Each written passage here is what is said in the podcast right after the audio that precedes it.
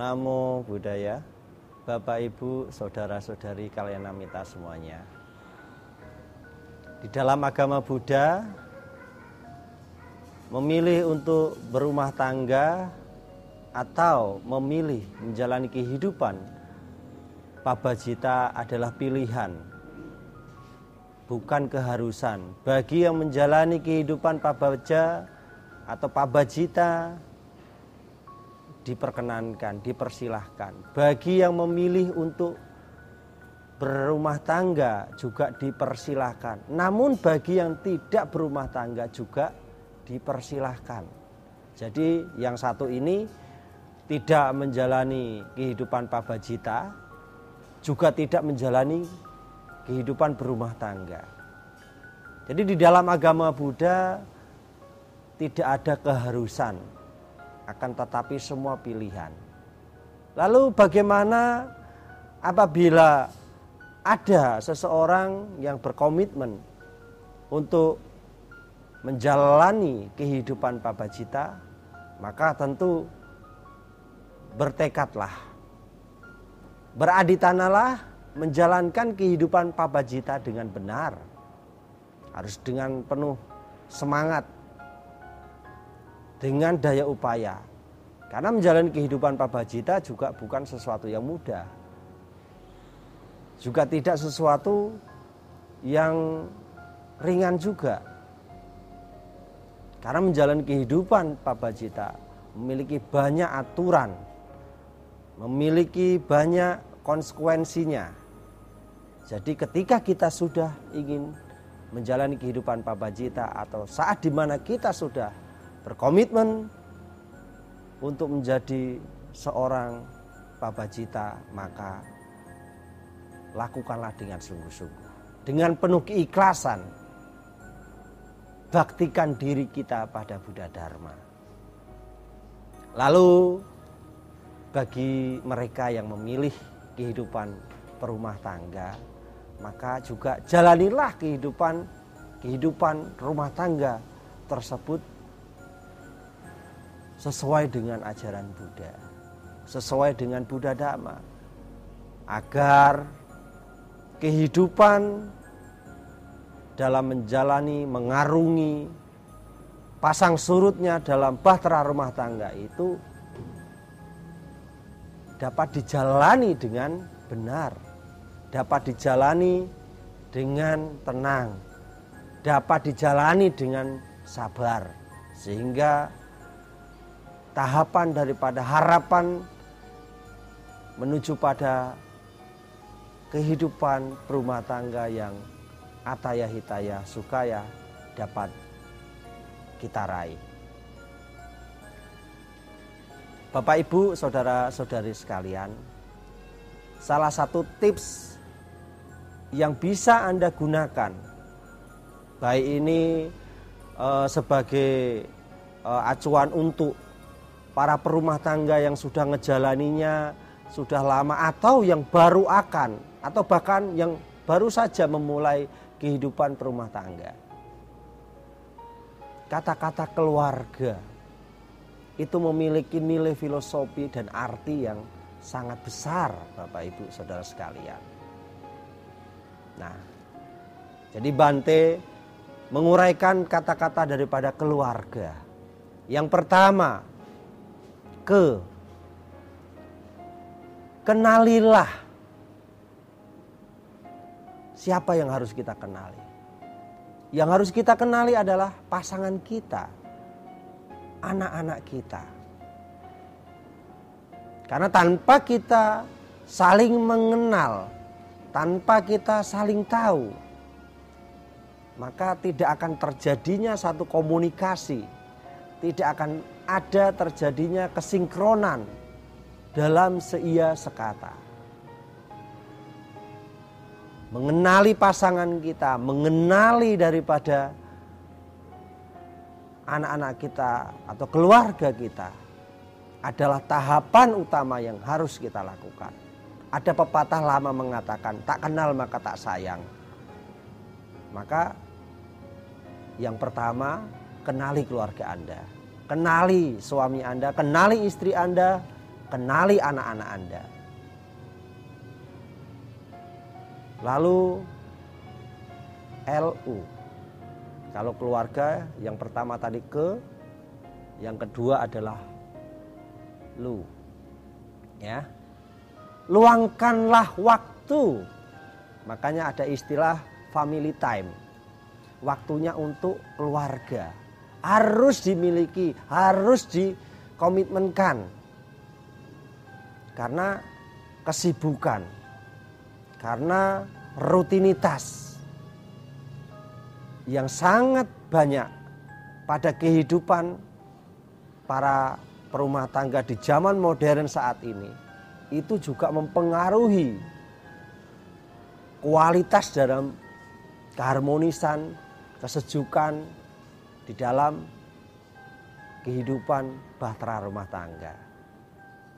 Nah, meluangkan waktu bukan harus kita pergi jalan-jalan ke luar negeri atau mungkin kita pergi keluar makan yang yang harus kita mengeluarkan modal. Tidak Bapak Ibu Saudara sekalian. Ya. Kita bisa memanfaatkan apa yang ada di rumah. Salah satunya makan bersama. Lalu kita juga bisa lakukan nonton bersama, nobar ya. Nonton bersama. Nah, nonton bersama ini memberikan satu efek yang sangat besar sejatinya. Tetapi tidak banyak pada masa sekarang, zaman sekarang ini rutinitas nonton bersama itu dilakukan, sering dilakukan. Bahkan di rumah itu banyak setiap kamar ada TV-nya. Masing-masing pada nonton sendiri-sendiri. Nah, ini menjadi satu awal-awal di mana yang akan membuat kesenjangan. Nah, jadi tips Bante yang kedua ada luangkanlah waktu Anda karena dengan Anda meluangkan waktu maka ini akan ngebantu kedekatan kita, kedekatan Anda bersama pasangan Anda, kedekatan Anda pada anak-anak Anda, maka akan semakin kuat. Ini akan membangun satu hubungan yang intens. Baik pikiran kita ya maupun perasaan kita ya atau hati kita. Karena saat di mana kita nonton atau saat kita kumpul bersama, kita bisa bercanda, kita bisa ngobrol, kita bisa tukar pikiran, kita bisa sharing bisa banyak. Ini bisa sesuatu, ini bisa kita jadikan bagian bumbu penyedap dalam kehidupan bahtera rumah tangga. Yang ketiga, tipsnya adalah ar, arahkan. Kewajiban bagi suami, kewajiban bagi istri, kewajiban bagi orang tua mengarahkan kepada anaknya, mengarahkan kepada istrinya, mengarahkan kepada suaminya, sama-sama saling mengisi, mengarahkan pada sesuatu yang baik, mengarahkan pada sesuatu yang positif. Nah, mengarahkan ini yang seperti apa? Kita bisa lakukan. Salah satu contoh saat kita pergi ke wihara bersama, sembahyang bersama, melakukan kebajikan, melakukan kebaikan bersama. Karena banyak di luar sana semua masing-masing. Anaknya sekolah minggu sendiri, ya. Orang tuanya entah ke mana. Kemudian juga sebaliknya ada Suaminya yang ke wihara, istrinya entah ke mana. Demikian juga sebaliknya ada istrinya yang ke wihara, suaminya entah ke mana. Ini salah satu. Nah, sederhana yang bisa sesuatu yang sederhana bisa dilakukan dengan cara melakukan peribadatan, melakukan sembahyang, melakukan kebaikan, menuju pada arah arah positif. Ini bisa menjadi bumbu kualitas bahtera hidup rumah tangga Anda semakin menuju pada ataya hitaya sukaya. Dan yang terakhir Bapak Ibu saudara-saudari kalian amita semua. Yang terakhir adalah gali ga ya. Kalau tadi ke lu ar ga ya. Galilah potensi yang ada pada diri setiap masing-masing individu.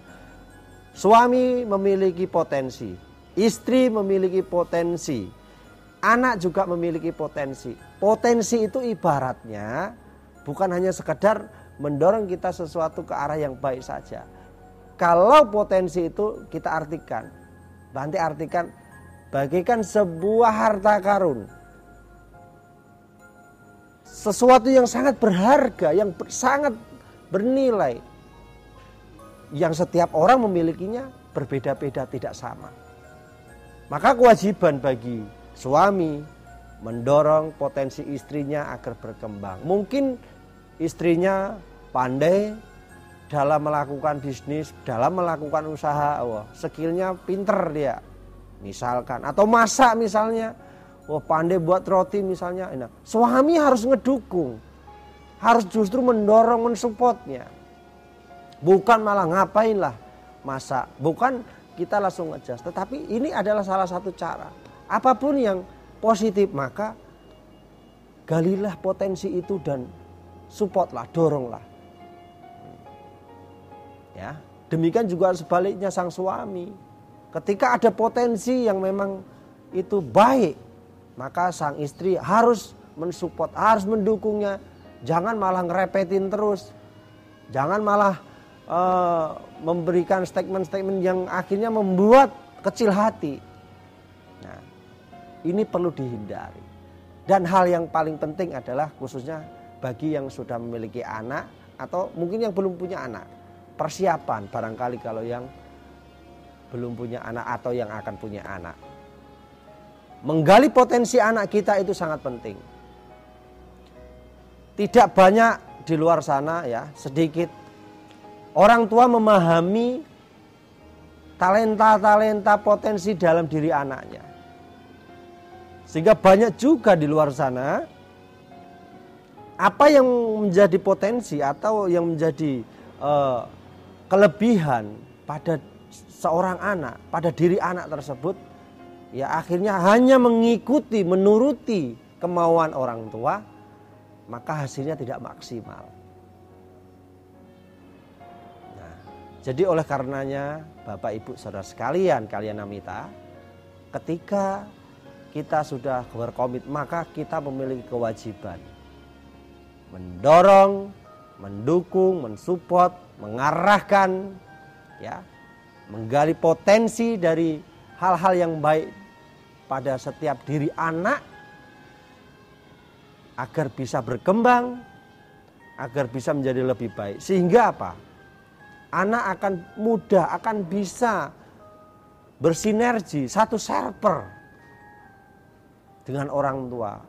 Maka kenapa terkadang kok anak itu dan orang tua ini bertolak belakang. Tidak tidak satu server, tidak nyambung.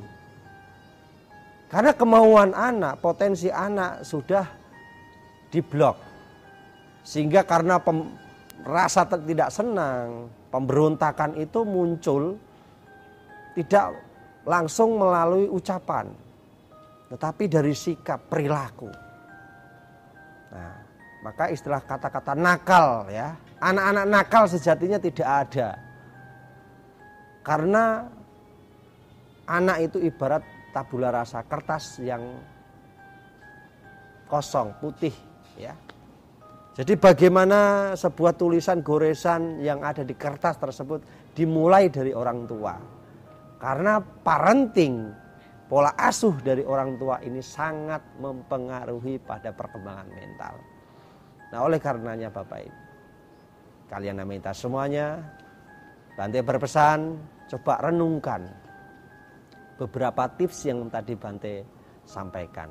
Karena semua hal itu termuat juga di dalam kitab Tipitaka termuat pada sabda-sabda Buddha bahwasanya orang tua anak memiliki kewajiban.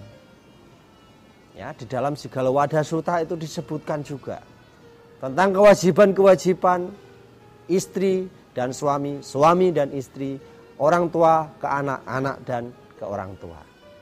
Nah, apabila ini dipahami, apabila ini dimengerti dan dijalankan dengan baik, maka Bante yakin kehidupan bahtera rumah tangga anak, eh, bahtera rumah tangga Anda meskipun di atas gelombang, meskipun arusnya yang deras sekalipun, Anda akan ngejalaninya dengan penuh kebahagiaan. Ya.